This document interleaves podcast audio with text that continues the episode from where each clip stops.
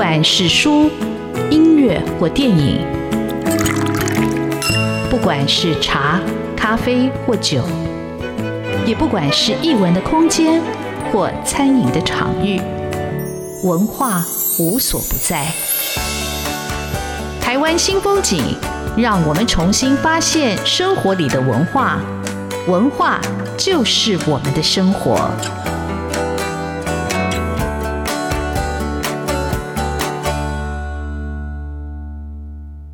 台湾新风景现场为各位听众朋友邀请到的是影评人、作家，也是书店的主人，叫詹正德，但是朋友都叫他六八六。我一直不晓得，呃，六八六这个笔名是怎么来的，但是我一直想到零零七，难道他这六八六就是一个电影特派的任务编号吗？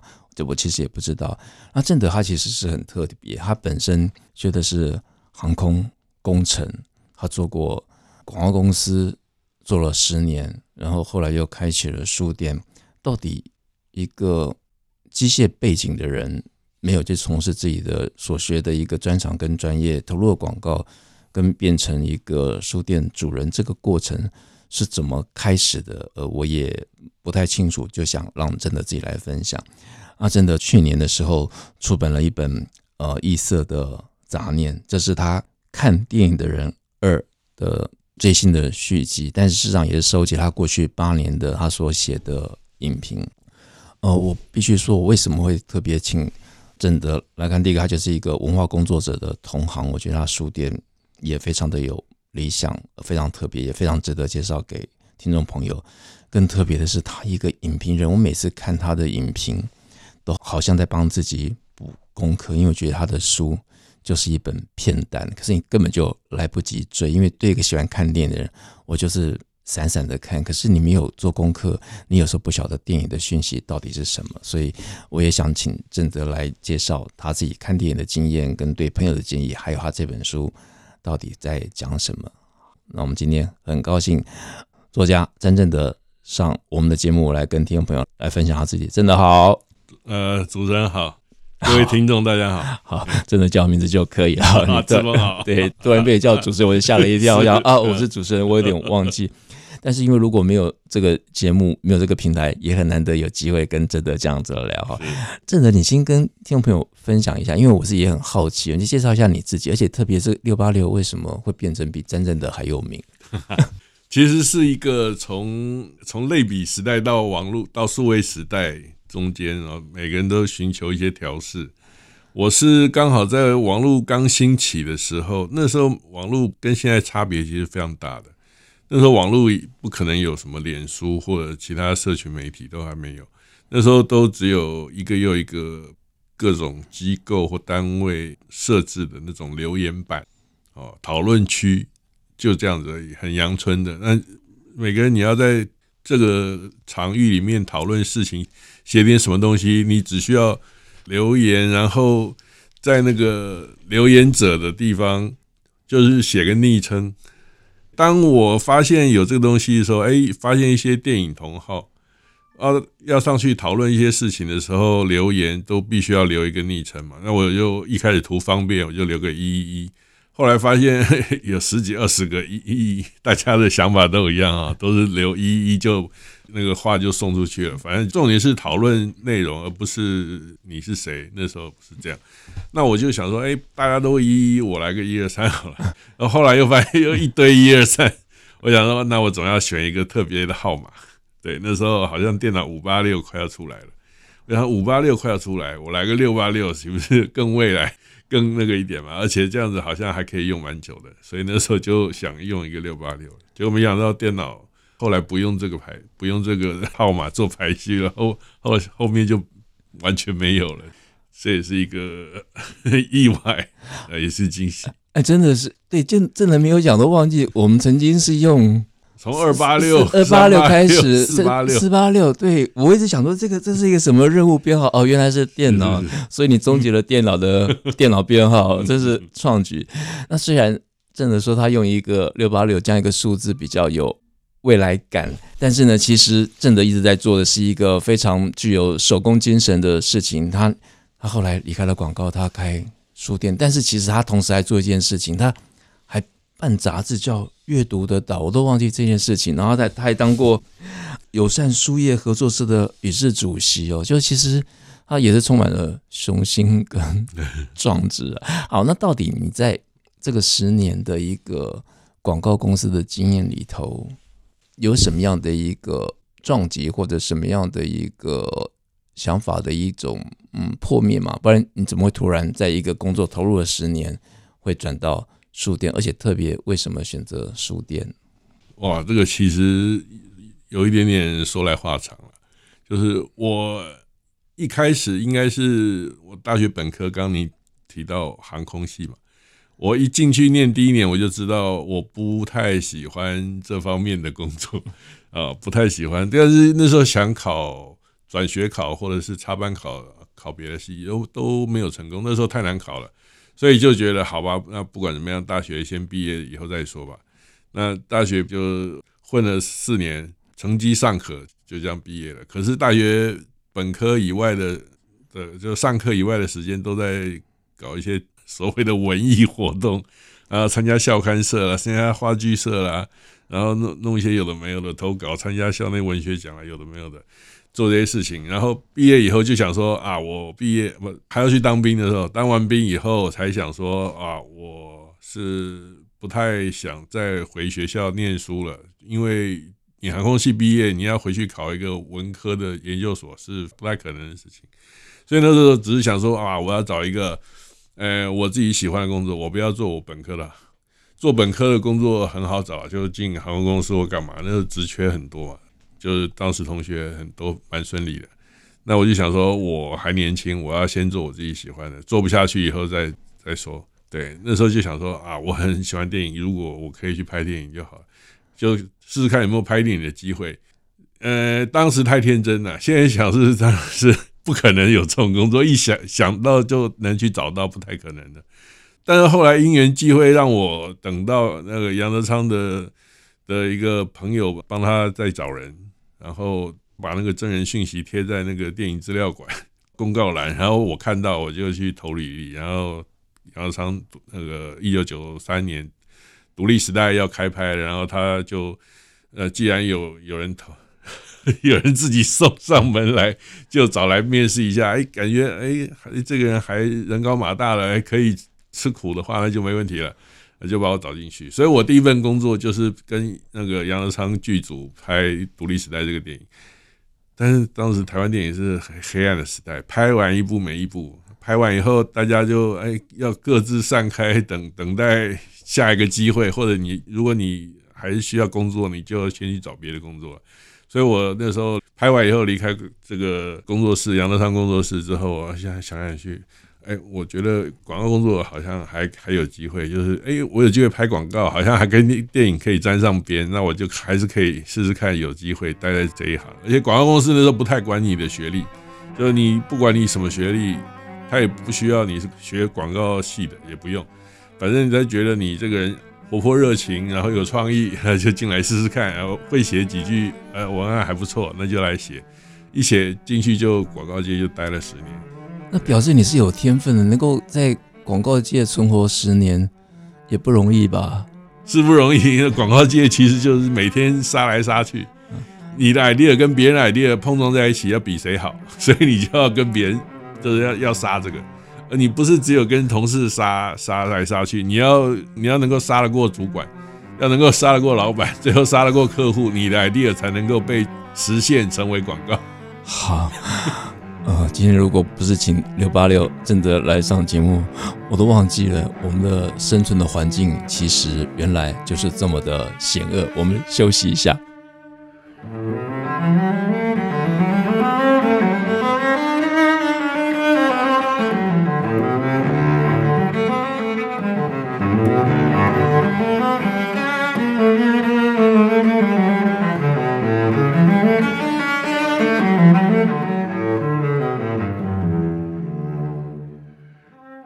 湾新风景现场邀请到《异色的杂念》作者詹正德来分享他的故事。那正德其实我认识他的时候，他是一个书店主人，但是书店主人的前身的故事非常非常的精彩。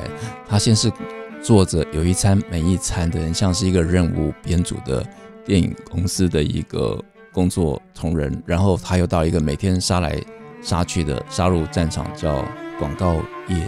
那不晓得在哪一个时间点，他突然觉得他的人生不能这样下去了，他开启了书店。我事实上在书店认识郑的那家书店叫有和书店，那是我大学念书的淡水，我非常非常喜欢。我就一直觉得淡水应该有一家书店，然后真的有一家书店开起来了，而且就在河边。而且当年郑德开有和书店的时候，那时候呃所谓的金色海岸那个步道还没有拓宽，你在正德的有和书店的露台，你喝着一瓶啤酒，下面就是山板。哇，那真是一个美好的时代。好，但是后来很多景观也改变了，然后有和书店也开了二点零，我们就请正德来讲他开书店的故事。好，这个故事也是很长。刚主持人提到我广告界待了十年嘛，那是一个杀戮战场，的确是这样子。那这杀戮总有一个目的，其实呃，在我们呃这样的工作创意工作人员来说。最大的目的就是希望自己的 idea 能够最终被呈现为一则广告，而且做出来的广告能够得到社会大众高度的赞许或喜欢，这是我们觉得最好的。如果能得一些广告奖，那更好了，对。但是就是说，为了这个目的，大家就要杀来杀去，然后而且是重点是说，我们的目的是如此，客户可不这么想，客户是觉得说你的广告要有效果，能够帮助他卖钱。所以他不太会管广告创意的实质内容如何，他大部分都希望说，哎，这广告为什么没有我的产品？或者有，为什么产品这么小？对，然后就一大堆这种这种事情，最后就变成说，啊，客户有钱，客户决定，时间也不多了，就不要再多想了，就照客户的说去做，最后都变成这样，那要我们创意干嘛？就又常常回来回头去想说啊，这样这个广告创意存在目的是什么？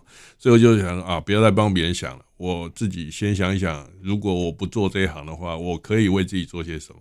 对，那刚好因为我的当时的太太盈利啊，她也是一个诗人，出了很多本诗集，他也是有类似的想法，因为他也是做创意工作，虽然是比较偏向美术设计这一方面的，就是不是广告工作，但是很接近。一样的，他的东西也是需要呃被客户啊改来改去，那就是很烦的。他做了更久十几年，我们两个都很厌烦这种事情了。最后都想说，我们是不是可以来为自己做点什么？呃，就在我们同时失业的第一天，之前想了一下了，都没有想出结果。后来有一天，我们两个都一起失业了。当然有前后了，我先失业半年，然后玩耍了半年。后来他想说他也是做不下去，他也要那个，所以他就决定辞职。然后在失业的他失业的第一天，我失业的半年后的那一天，就决定说，我突然想到说，哎，或许我们来开个书店吧。哎，那他的反应是，哎，也不错。对，啊，这个反应就让我觉得可以试试看。好，如果他的反应是这什么 idea 啊，不行，不好。如果是这样，那就不会有书店了。可是他的反应是还不错，那我们就试试看了，一试就试到今天了。对，好，但我比较好奇，真的，你那半年你是玩了什么？就是然后这一个书店的念头在你这个转职，就是你也在修补自己的心灵，然后也在填补自己过去失去的那种岁月，然后你就会开一个书店。那你书店有开的时候，你有想过一个书店的一个范本或模型？他说：“诶，那我开书店，我开想要开成什么样子？”诶、其实没有诶、那时候我很清楚，因为我做广告其实都在解决客户的问题，大部分也都是商业的问题。那其实我开书店，我一旦开始想说我要开一间书店的话，当然最主要就会想我要开怎样的书店。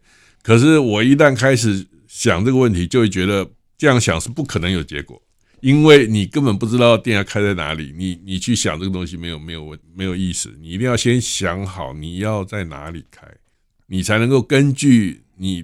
所决定的那个 location 那个地点，然后甚至你找到那个空间，你才能开始发想说，我在这个空间可以做些什么，那才有实际的思考的内容。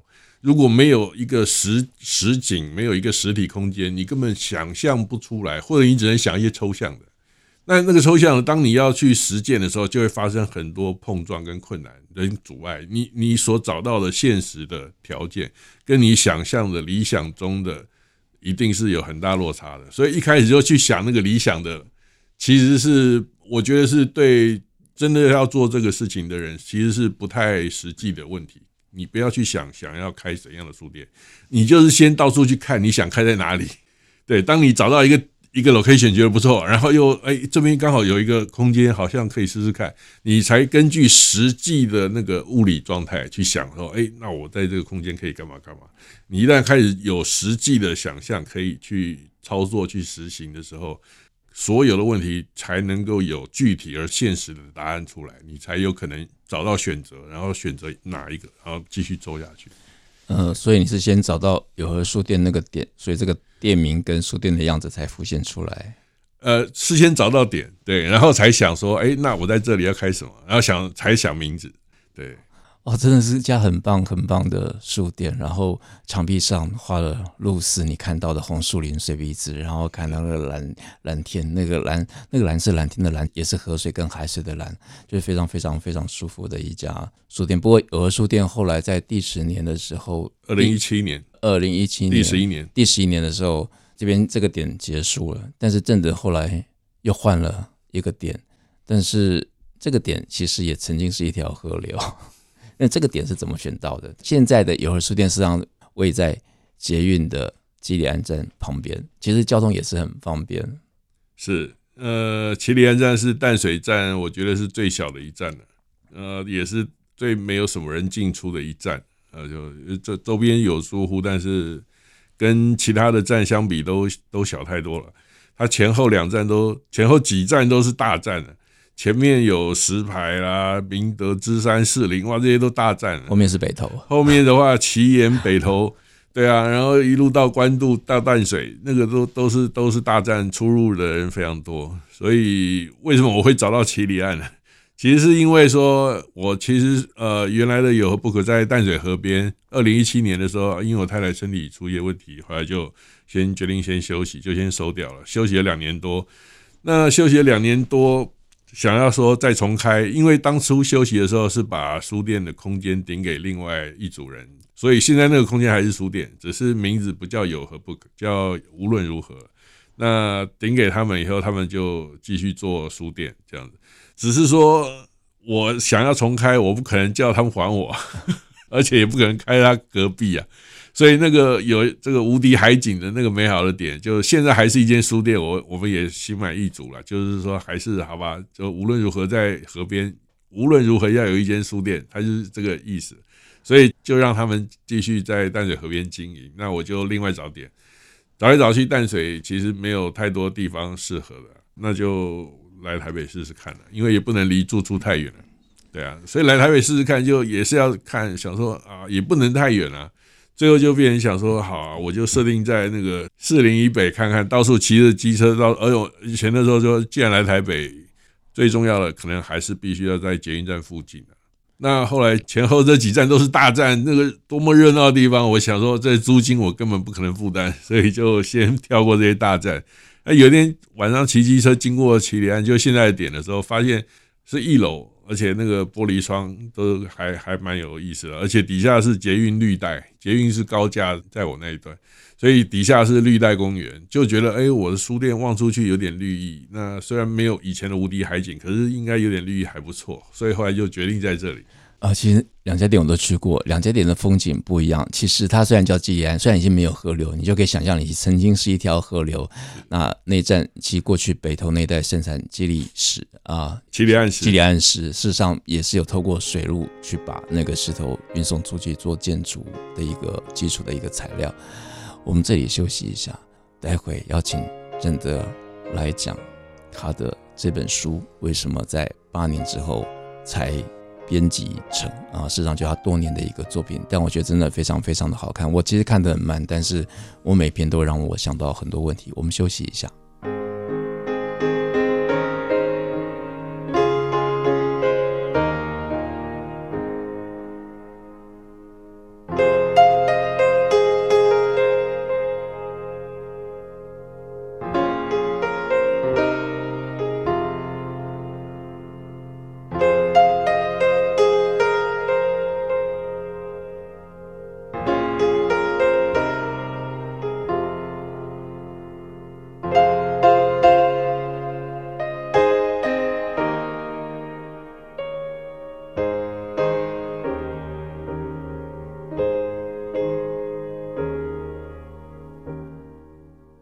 湾新风景现场邀请到异色的杂念作者詹正德。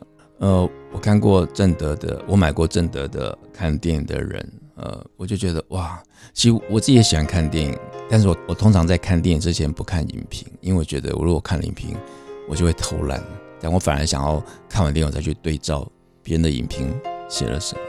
那在正德出版了第一本书之后，又隔了八年还出了这本异色的杂念啊，这个题目好特别，为什么叫异色的？杂念，但这本书我先分享让我自己阅读。我觉得它就是一个看片单，而且我觉得它帮你把不管在欧美的、日本的，它都有它自己的一个脉络，就让读者一篇篇读来的时候，其实他收获还是蛮多的。但是我觉得这是一个外行人的读法，还是想请作者真正的自己来讲这本书到底是怎么写出来，又写了什么。啊，呃，其实没有什么特别的想法，就是说我因为。呃，在台湾很难有系统性的电影评论的写作，其实非常少。那大部分都是一篇一篇的影评的集结这样子。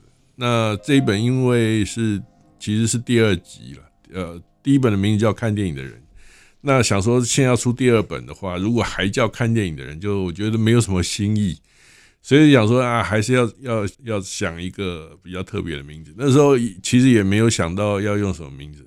只是后来因为累积的篇数多，所以就想说啊，其中找一篇适合的拉上来当做书名吧。那时候因为写那个邱刚健啊，写了邱刚健电影，那就用了这个异色的杂念作为那一篇影评的文章的篇名。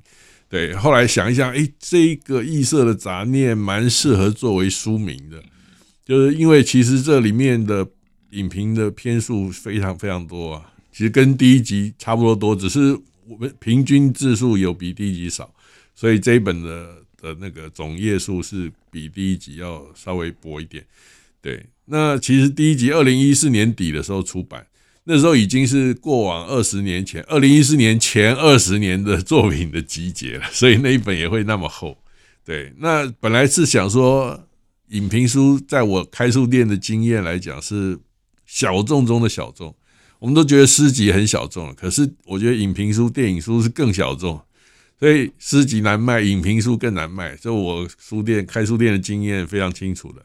可是自己还是想出一本。那时候的想法就是说，我自己开书店的目的是什么？就是我本来就自己在写作啊，我自己开了书店，那为什么我不能自己就自己写作啊，自己出书，自己开书店，自己卖，这样我就可以做到这些事情，我觉得蛮不错的。但隐匿的诗集就比较容易实践，就是他出了好多本，可是我的影评书就一直拖着拖着，没有没有办法弄弄出来。最后好不容易就找到艺人出版社刘记帮我啊编辑出版了第一本，二零一四年底的时候出版。那时候就想说啊，这应该是我此生唯一的一本书了，所以也是特别把它编得厚，就什么文章都把它就是把它放进来。但是结果出书以后，反而有更多的新的呃不同的机会，比如说有媒体来邀稿。或者是有其他的单位来邀稿，或者是啊和各个电影奖啊找我去当评审，类似这样，然后都可以做到这样的事情。我说啊，写影评写到可以去当担任评审。后来香港电影节都把我找去 找去香港那边当评审，所以就觉得说，哎，好像还是可以慢慢累积一些东西。对，只是累积到我想要开有个书店二点零的时候。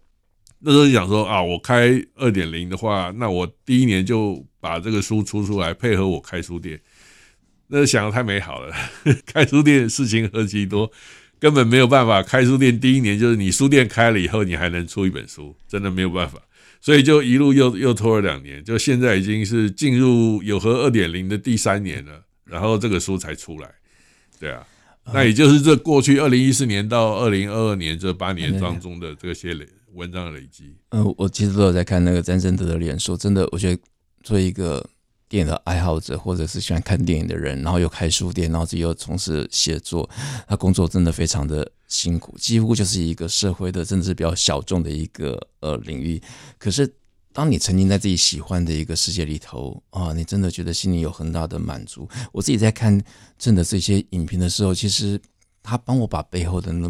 脉络跟我在看电影的时候，我所疏忽的那个细节，他也补充了起来。那正德在这本新书的自序里头特别提到，呃，有有一个就是二十岁高龄的电影人，在医生的帮助下结束自己的生命，而那个大师实际上就是影响了一代的电影人，叫高达。那我正在看高达的电影，我觉得我一定要再回来找詹正德的书，因为很多 很多的你在看的时候，那个闪过去跟来不及记就不见了，然后他到底在讲什么？所以好，真的。那既然讲到你提到了高达，那你觉得高达在你的电影的观影的里头，或在电影界里头，他给你的一个意义是什么？高达是导师级的电影导演呢、啊，就大师级又是导师级的。因为呃，事实上我们看电影很容易就是先注意到他的故事。哦，这个电影这个主要的故事的编剧是是在剧本是在写些什么？因为有一些电影导演他是走实验性的，那个编剧的故事情节可能就不是那么重要，这也导致有些电影是很难懂的。那其实高达比较属于后面这一类的，因为它的实验性质非常强。那其实我们看的电影。我想相信大部分的电影都是啊，这故事多么感动我们，这故事里面各个角色他的人生是怎样怎样的，拿来跟我们自己的人生相印证、相对比，会有非常多趣味。所以很多人看电影就是 就是放在这个方面。那我觉得放在这方面不是不对，不是不好，而是说电影其实有更多的可能。那高达总是提醒我们，其实我觉得不止高达，就是整个法国电影新浪潮这些导师级的。这些电影导演们彼此互相都在冲撞啊！就是你说电影是这样，我觉得不是，我觉得电影是怎样。所以啊，高达跟比如说楚服，比如说侯麦啊，这些同时代的这些电影，到现在都已经是大师级、导师级的这个电影导演，大家对电影都有不同的看法。那这个东西对电影观众来讲，那是很过瘾的事情。可是不幸的是，这个时代也随着他们的一一逝去，而也就渐渐要消失了。所以我只是想说，在这边提一下，说其实电影不是只有拿来给你的人生印证这样一个看法。我们看到高达他的过失，让我们想到电影还其实有更多可能。是啊，时间的关系没办法再让真的讲电影，但是我觉得呃，你来不及。看过的电影，你不知道的电影，请你来看《异色的杂念》。那真的在这本书里头，一段话非常非常有意思，我就念给大家听。他说，在人生无言之处，最好就是去看看电影，而看电影看到无言之处，就再回来看看人生吧。我觉得电影跟人生是互相参照的，互相可以补充的。那我们在电影里头可能掩藏自己的生命，或者也扩展了我们所没有去探访过的世界。那今天。很高兴邀请到有和书店的主人、异色的杂念的作者詹正德上我们节目，跟听众朋友来分享。那如果你想要知道更多，请你就去找书，或者到书店去找詹正德六八六，跟他讨论电影跟书吧。谢谢正德，谢谢志峰，谢谢大家。